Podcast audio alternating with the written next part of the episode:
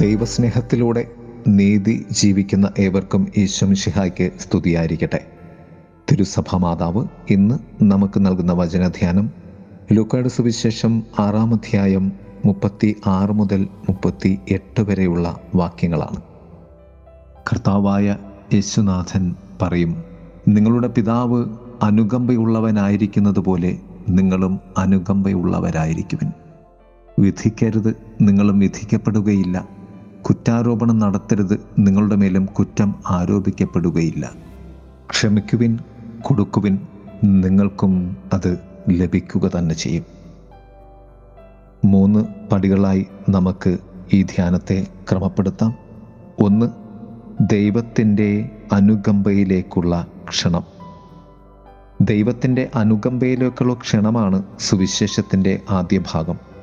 ദൈവത്തിന്റെ അനുകമ്പ നിന്നിൽ ഉണ്ടാകേണ്ടതിന് ദൈവനാമത്തിൽ നീ അനുകമ്പ മറ്റുള്ളവരോട് കാണിക്കേണ്ടതുണ്ട് എന്ന് വചനം ഓർമ്മപ്പെടുത്തുന്നു. മധുരമുള്ള കരുണ സത്യസന്ധതയുടെ യഥാർത്ഥമായ അംഗീകാരമാണ്.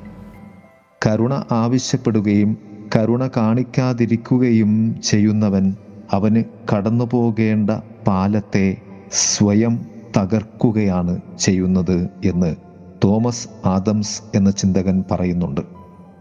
എപ്പോഴും നീതിയെ അന്വേഷിക്കുക എന്നാൽ കരുണയെ മാത്രമേ സ്നേഹിക്കാവൂ. നീതിയെ സ്നേഹിക്കുകയും കരുണയെ വെറുക്കുകയും ചെയ്താൽ അനീതി ചെയ്യുവാനുള്ള ഒരു കാരണമായി അത് മാറുന്നു എന്ന് ക്രിസ് ജെയിംസ് എന്ന ചിന്തകൻ പറഞ്ഞു വയ്ക്കുന്നു നീതിക്ക് മുകളിലാണ് എപ്പോഴും കരുണ. കാരണം കരുണ സ്നേഹത്തിൽ യാതൊരു മാനദണ്ഡവുമില്ലാതെ ഉളവാകുന്നതാണ്. എന്നാൽ നീതിക്ക് മാനദണ്ഡമുണ്ട്. അത് യോഗ്യതയും അയോഗ്യതയും നോക്കുന്നു. പഴയ നിയമത്തിലെ നിയമസങ്കല്പങ്ങളെ യഹോവയുടെ വിശുദ്ധി അനുകരിക്കുക എന്ന കൽപ്പനയിൽ നിന്ന് കർത്താവ് കരുണയാൽ നാം വിശുദ്ധീകരിക്കുകയാണ് എന്ന ബോധ്യത്തിലേക്ക് കൊണ്ടുവരികയാണ്. പഴയതിനെ മുറിച്ചു മാറ്റി പുതിയതിനെ സ്ഥാപിക്കുകയാണ് ക്രിസ്തു. തന്റെ കരുണ വഴി ഖദ് എന്ന ഹീബ്രു പദമാണ് ഇതിന് നിദാനമായി നിൽക്കുന്നത്. ഖാദോഷ് എന്ന പദമാണ് ഹീബ്രു ബൈബിളിൽ ഈ ആത്മീയ രൂപാന്തരീകരണത്തിന് ഉപയോഗിക്കുന്നത്. രണ്ട്. രണ്ട് അരുതുകൾ. ഒന്ന് വിധിക്കരുത്. വിധിക്കാതിരുന്നാൽ വചനം പറയും നിങ്ങളും വിധിക്കപ്പെടുകയില്ല.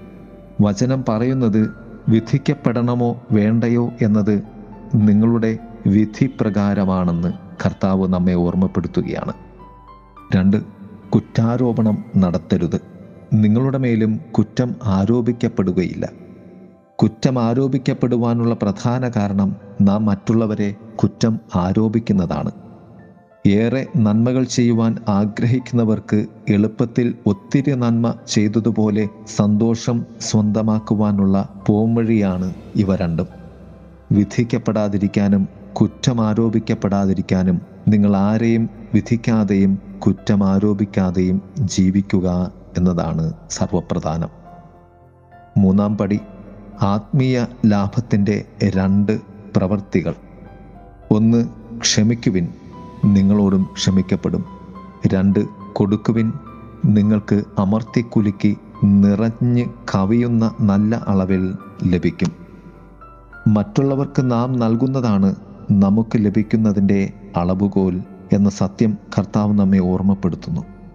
ഇത് ആത്മീയ നീതിയുടെ തലങ്ങളാണ്. എന്നാൽ സ്നേഹത്തിൽ നിന്നും ജനിക്കുന്ന കരുണയുടെ തലം അതിശ്രേഷ്ഠമാണ്. സ്നേഹത്തിലൂടെ ദൈവീക നീതിയുടെ മക്കളായി നമുക്ക് മാറാം. ദൈവം നമ്മെ സമൃദ്ധമായി അനുഗ്രഹിക്കട്ടെ. ആമേൻ. മരണത്തോളാവും സ്നേഹിച്ചു നീ എന്നെ നിത്യതയോളാവും.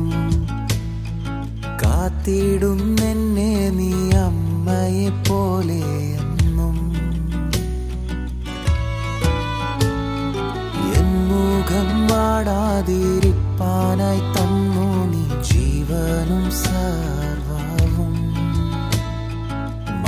മാറാത്ത സ്നേഹിതൻ കൈവിടാതെന്നെ മാറോടണയ്ക്കുമെന്നും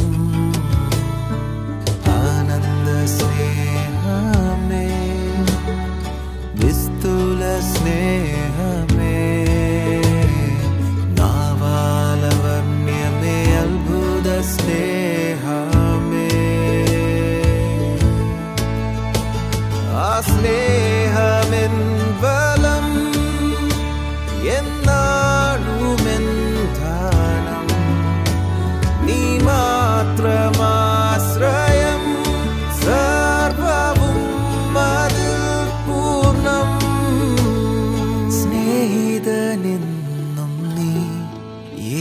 യേശുനാഥ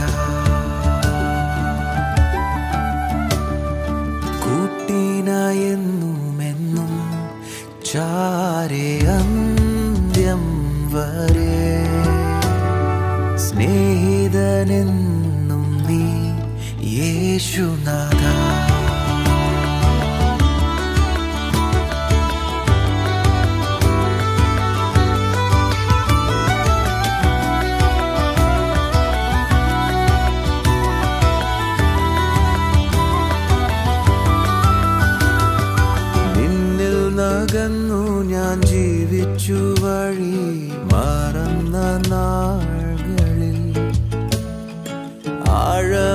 ആഴമളന്നിടാൻ സാധ്യമല്ലാത്ത നിൻ സ്നേഹം പകർന്നെന്നിൽ. കൃപമേൽ കൃപ ചൊരിഞ്ഞെന്നെ എന്നെന്നും വഴി നടത്തുമവൻ. കാത്തിരിക്കുമെന്നും കാതോർത്തെനിക്കായി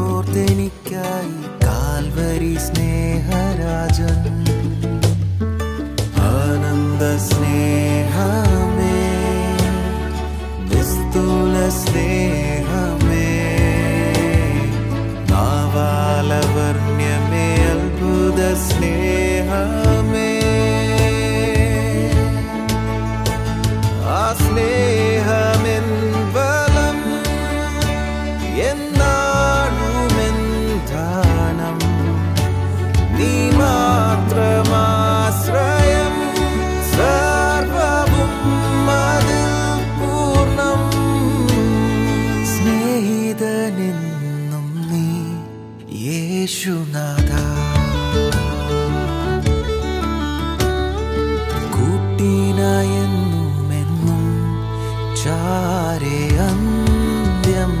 വരെ സ്നേഹിതനെന്നും നീ യേശുനാഥ.